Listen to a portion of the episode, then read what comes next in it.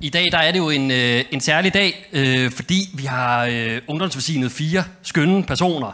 Og temaet for, øh, for prædiken, den er derfor også tænkt som sådan en øh, forlængelse af ungdomsvelsignelsen, i det vi skal sætte fokus på øh, temaet at finde fundamentet i sit liv, som I fire, Luna, Tore, Johannes og Knud, allerede har været i gang med øh, på kristendomsklassen, og som ungdomsvelsignelsen i dag måske også er et øh, konkret udtryk for. Og, øh, og så dog så er det samtidig også et emne, som er relevant for os alle sammen. Fordi det er som om, at øh, fundamentet det er noget, man arbejder med hele livet. Det er jo det, man lever ud, lever ud fra. Og overskriften for prædikenen har jeg derfor meget passende og kreativt givet titlen Fundamentet. Lad os bede en bøn, inden vi øh, begynder. Himmelske Gud og Far, tak, at du øh, vil møde os i dit ord. Jeg takker dig, fordi at øh, vi kan være sammen på den her skønne dag og øh, lytte til, hvad du har at sige til os. Amen. En af de ting, som øh, har fyldt rigtig meget i de øh, danske medier i de sidste lange stykke tid, det er den øh, stigende mistrivsel i Danmark. Og i den øh, offentlige debat, øh, der øh, synes jeg nærmest, at øh, politikere og forskere og andre, de står i kø for at komme med bud på, hvad der mund er årsagen og løsningen på den her stigende mistrivsel blandt os alle. Og især blandt unge, ikke også? Og hvis man ser på nogle af tallene, øh, så er mistrivselen der også i virkelig høj vækst. 10% af befolkningen i de vestlige lande tager antidepressiv medicin, og 20% af befolkningen i de vestlige lande har, har mindst en af de diagnostiserbare psykiske lidelser i løbet af et år, og 50% vil udløbe, udvikle en sådan i løbet af et liv. Og i USA, hvor alting bare er lidt mere ekstremt, ikke? der dør over 150.000 om året af selvmord, alkohol og stofmisbrug. Men herhjemme, der står det også galt til. Fordi øh, Center for Ungdomsforskning påviser i sådan et øh, nyt forskningsprojekt, at øh, 44 procent af de unge mistrives, og at grunden hertil er et for højt tempo, et for ensidigt fokus på præstation og et pres, der vendes indad. Og antallet af patienter i psykiatrien er steget med 24 procent over de seneste 10 år, og 700.000 danskere har i løbet af et år symptomer på psykisk sygdom. Således opmundret. Øhm, en oplagt øh, tolkning af de her øh, tal, det kunne jo være, at vi i dag gør syge, øh, folk syge, der i realiteten ikke er det. At vi i dag ikke bare øh, diagnostiserer befolkningen, men overdiagnostiserer. En anden forklaring på den her stigende sygdom og mistrivsel, det kunne være, at vi har skabt et samfund med hysteriske krav, som vi ikke er stand til at møde, og som vi bliver syge af, dybest set. Men man kunne også tolke tallene på en tredje måde. Øh, for hvad nu, hvis det, vi er vidne til i dag, hverken er, at vi bliver mere syge end tidligere, eller at vi fejlagtigt kategoriserer os som mere syge, end vi er, men at vi kollektivt har bragt os selv den erkendelse, at vi i grunden er syge, alle sammen. Øh, det er med andre ord ikke en negativ udvikling. Det er ikke et bedrag. Det er en erkendelse. Og jeg siger ikke, at vi hverken over- eller underdiagnostiserer, at samfundet ikke kunne blive bedre, eller øh, prøver på at negligere de rigtige syge. Sådan må I ikke høre mig. Men peger bare på, at de her ovenstående tal måske viser os en grundlæggende pointe om det at være menneske. At vi alle er syge og mistrives i eksistentiel og åndelig forstand. Der er på en måde et misforhold mellem mennesket og verden. Og det gode spørgsmål er jo så, hvor finder vi så fundamentet? Hvor finder vi fast grund under fødderne, der giver os mulighed for at trives? Og det rigtige kristne svar, det kunne jo lyde noget i svar stil med, jamen vi skal da bare tro på Jesus og evangeliet og det gode budskab, vi er skabt og elsket, ikke? Købt til korset til at tilhøre Gud, opstået til et nyt liv i fællesskab med Jesus. Amen. Så er den der. Men der må vi også lige sige, vent lige et øjeblik. Fordi det lyder jo flot, men hvorfor føles det så alligevel bare som sådan nogle teologiske floskler, øh, kødløse klesier, indholdsløse vitaminer, når hverdagen rammer, ikke? Og hvad gavner det egentlig at vide, at jeg er opstået til nyt liv i Kristus, hvis mit karakterblad vil minus, øh, hvis drømmene brister, hvis jorden lider og alt skrider, ikke? Hvad skal jeg bruge korset til, hvis succeserne de ruller ind, og alt alligevel kører på skinner, helt uden Guds hjælp? Er der virkelig et fundament, jeg kan stå på? Er der et fundament, jeg kan gå på, øh, også i mit, i mit liv? Og i det nye testamente, der fortæller Jesus på et tidspunkt en lignelse, der handler netop om at finde sit øh, fundament i tilværelsen, som måske kan give lidt øh, perspektiv på nogle af de udfordringer, vi netop har omtalt øh, også i dag. Og den findes i Matteus evangeliet kapitel 7, og det er den, vi nu skal læse sammen. Og jeg læser op her. Derfor, en hver, som hører disse ord og handler efter dem, skal ligne en klog mand, der har bygget sit hus på klippen. Og skybruddet kom, og floderne steg, og stormene suste og ramte det hus. Men det faldt ikke, for dets grund var lagt på klippen. Men enhver, som hører disse ord og ikke handler efter dem, skal ligne en tåbe, der har bygget sit hus på sand. Og skybruddet kom, og floderne steg, og stormene suste og slog imod det hus. Og det faldt, og dets fald var stort. Jesus han øh, fortæller her en historie øh, om to huse og to bygmestre. En klog mand og en tåbe. Den ene bygmester, han bygger sit hus på klippen, og det giver på en måde huset sådan et øh, fast fundament, ikke? Når det begynder at regne og storme, og floderne går over sine bredder, så er huset trygt og et sikkert opholdssted, fordi grundmuren den holder. Den er fast. Den anden bygmester, han bygger sit hus på sand, og da det begynder at storme og regne, så styrter huset sammen, fordi grundmuren skylder væk. Og den her lignelse om huset på klippen og sandet, det handler ikke bare om at finde sådan et øh, stærkt ståsted, en holdning. For vi ved alle sammen, øh, hvor stærkt et ståsted vi end synes har øh, at have, at livet det er uhyggeligt skrøbeligt. Skybruddet, floderne og stormene, det er jo et billede på øh, menneskelivets fælles vilkår. Vi kan det ene øjeblik føle, at vi har et hus på klippen, for i det næste øjeblik at opleve, at det hele det brænder sammen. Og det, øh, det er vilkår, der er fælles for folk, øh, for alle folk, for alle mennesker, ikke? Fra øst og vest, øh, rige og fattige, for stærke og svage. Regnen, floderne og stormene, det er billeder på det, som angriber og ødelægger menneskelivet dybest set.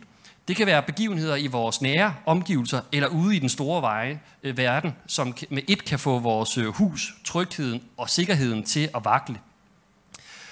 Og faldet det kan også skyldes øh, menneskers øh, egenkærlighed og selvretfærdighed, selvoptagethed, misundelse og ligegyldighed og sådan nogle ting over for andre mennesker. Og vi har jo nok af nylige eksempler øh, på det her, både i den store verden med øh, coronapandemien, Ruslands invasion af Ukraine, jordskælvet i Tyrkiet, men det kan også være i det helt nære, ikke også? Øh, det pludselige dødsfald, sygdomsdiagnosen eller inflation, som har gjort, at man økonomisk ikke kan få tingene til at hænge sammen. Urolige tider, det minder os om, at øh, menneskelivet det er skrøbeligt.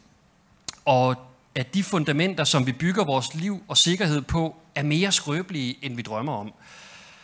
Og den tekst, som vi har læst i dag, den indeholder både et løfte og en advarsel. Og løftet det er, at øh, Kristi ord, Jesus ord, det er et fundament, som kan bære os gennem stormfulde tider. Når grundvolden den vakler, og det, som vi ellers læner os op af og støtter vores liv på, ikke synes at holde, der er det et fundament, der holder, der bærer. Det er løftet. Og så er der en advarsel, nemlig at hvis ikke vi bygger på de Jesu ord, hvis vores livs bygning ikke hviler på det fundament, så har vi ingen øh, gavn af at have hørt ordene. Så er de ligegyldige. Så det spørgsmål, vi skal stille i dag, det er ligesom, hvordan kan Jesu ord give os et fundament, der holder igennem livets storm. Og hvad vil det overhovedet sige at bygge sit øh, fundament på Jesu ord? Og lignelsen, som vi i dag har læst, det er afslutningen på en større prædiken, i, øh, der kaldes bjergprædiken. Og den er blevet kaldt for den kristnes grundlov, øh, og handler kort sagt om etik i et hav af afskygninger. Og jeg har alle sammen hørt øh, uddrag derfra i den ene eller anden måde. Øh, den handler om ikke at dømme andre, om at vende den anden kind til, om at elske fjenden, om bøn og faste, og om, om der, at hvor din skat er, vil dit hjerte også være, og så videre, og så videre. Og så samles det hele op, øh, hele indholdet op i den såkaldte gyldne regel, som Jesus han udtrykker på den her måde, at alt hvad I vil, at mennesker skal gøre mod jer, det skal I gøre mod dem. Sådan er loven og profeterne.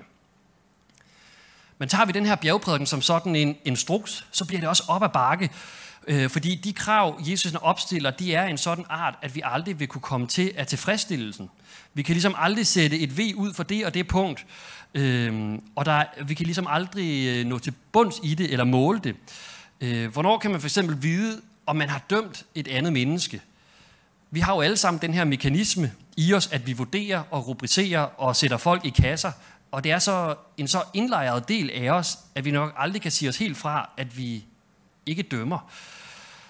I stedet for, så tror jeg, at vi skal forstå bjergprædikning og opfordringen til at handle efter Jesu ord som en opfordring til at rydde op, gøre hovedrengøring hos os selv, til at lægge alt det, som giver os falsk sikkerhed bag os, alle de fundamenter, som ikke kan bære gennem livets storme, alt det, som ikke har evigheden i sig, det er med andre ord en opfordring til at have tillid til Jesus og hans ord, og så udleve det.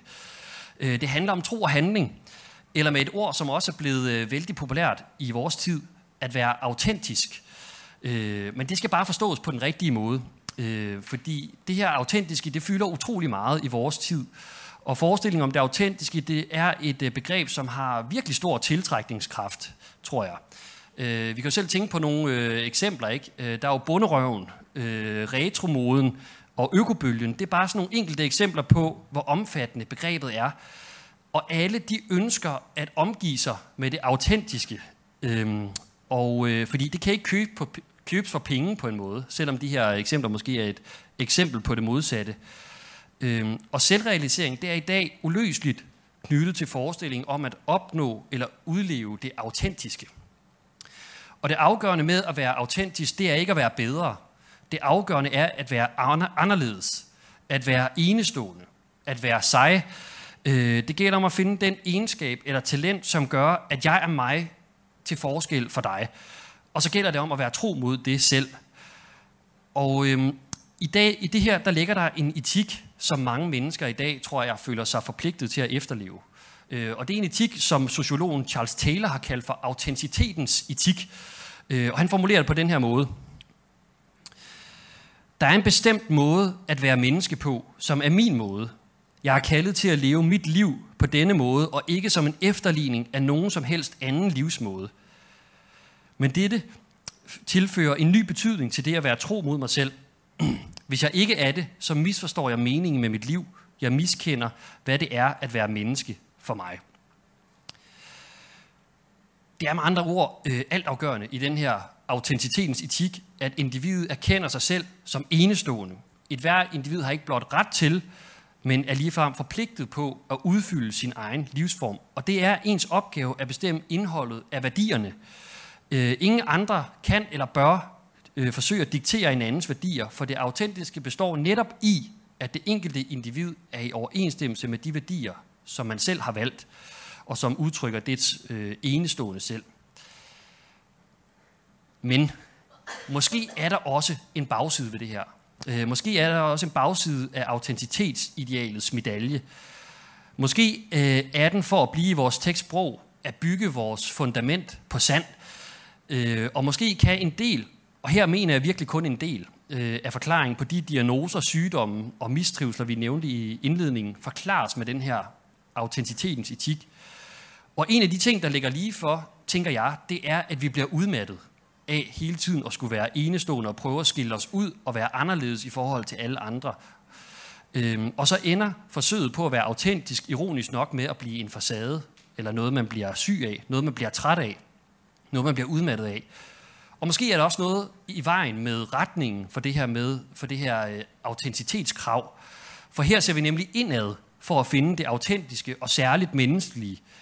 Men dermed så ser vi også væk fra det andet menneske, og dybest set Gud, Måske har vi ikke brug for at se mere ind i os selv, men ud til familien, til vennerne, til medmennesket, til Gud. Fordi der findes den klippe, som vi kan bygge vores øh, fundament på. Men spørgsmålet er så, at hvis det, Jesus sigter til i lignelsen om huset på klippet, klippen og huset på sand, ikke handler om det her moderne ideal om at leve autentisk, hvad betyder det så? Og øh, hvordan bygger man sit hus på klippen? Hvad hvis man er i tvivl om, hvilken retning man skal gå? Øh, hvem man selv er, og hvad det gode øh, fundament er at bygge sit liv på.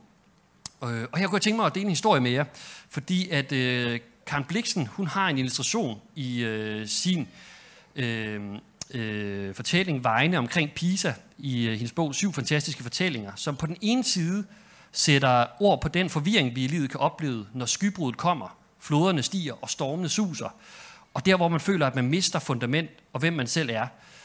Men på den anden side sætter hun også ord på, hvor vi kan finde det sande fundament. Øhm, og det er en lille historie her, som jeg vil læse øh, op for jer, og den er lidt gammeldansk, men jeg ved, hvor kløgtige I er, øh, så I kan nemt følge med.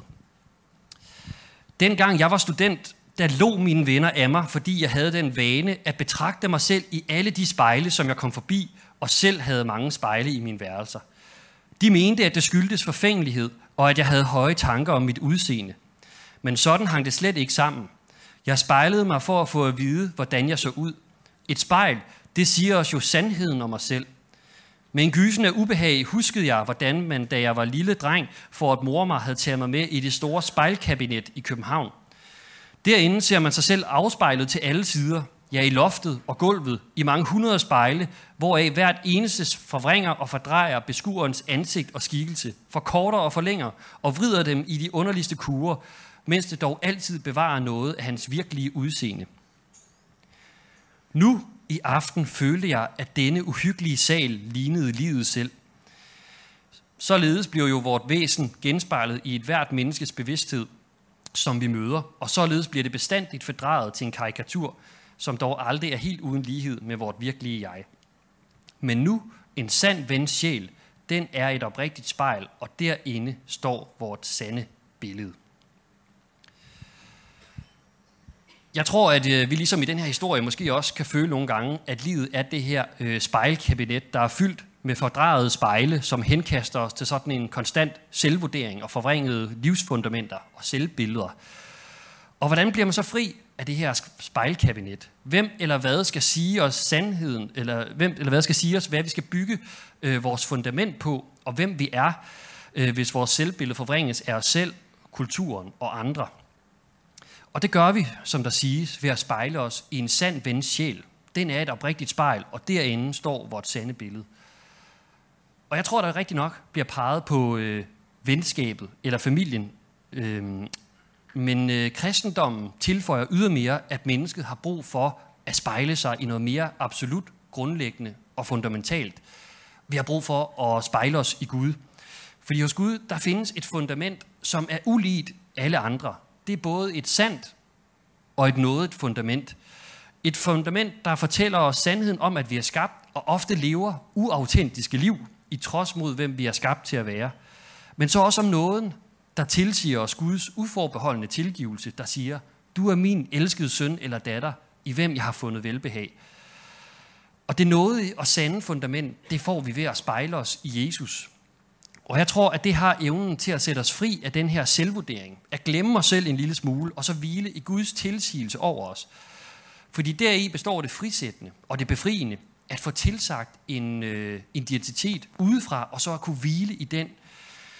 Et sådan fundament, det er dobbelt og sammensat, fordi der kan vi se den øh, syndige sandhed om os selv i øjnene med Guds nådige tilsigelse. Og det synes jeg dybest set er meget smukt at øh, der, hvor vi indser, at vi har bygget på sandet og ikke kan finde os selv, der vælger vi at være det menneske, som en anden ende elsker. Det menneske, som Gud ser, elsker og har skabt. Og igennem Guds ubetingede kærlighed kan vi sættes ind i en fortælling, som giver os håb, identitet, værdi og frelse. Øh, et billede, der giver os fundament. Et hus på klippen, som Jesus siger. Og det håber jeg også, at I, Tora og Luna, Knud og Johannes også vil opleve og egentlig ikke bare jer, men os alle sammen, dybest set. For det, som vi alle sammen har brug for, det er, at øh, frelsen og identiteten og kærligheden ikke er bare noget, vi selv skaber ved at se ind i os selv, men noget, vi får givet.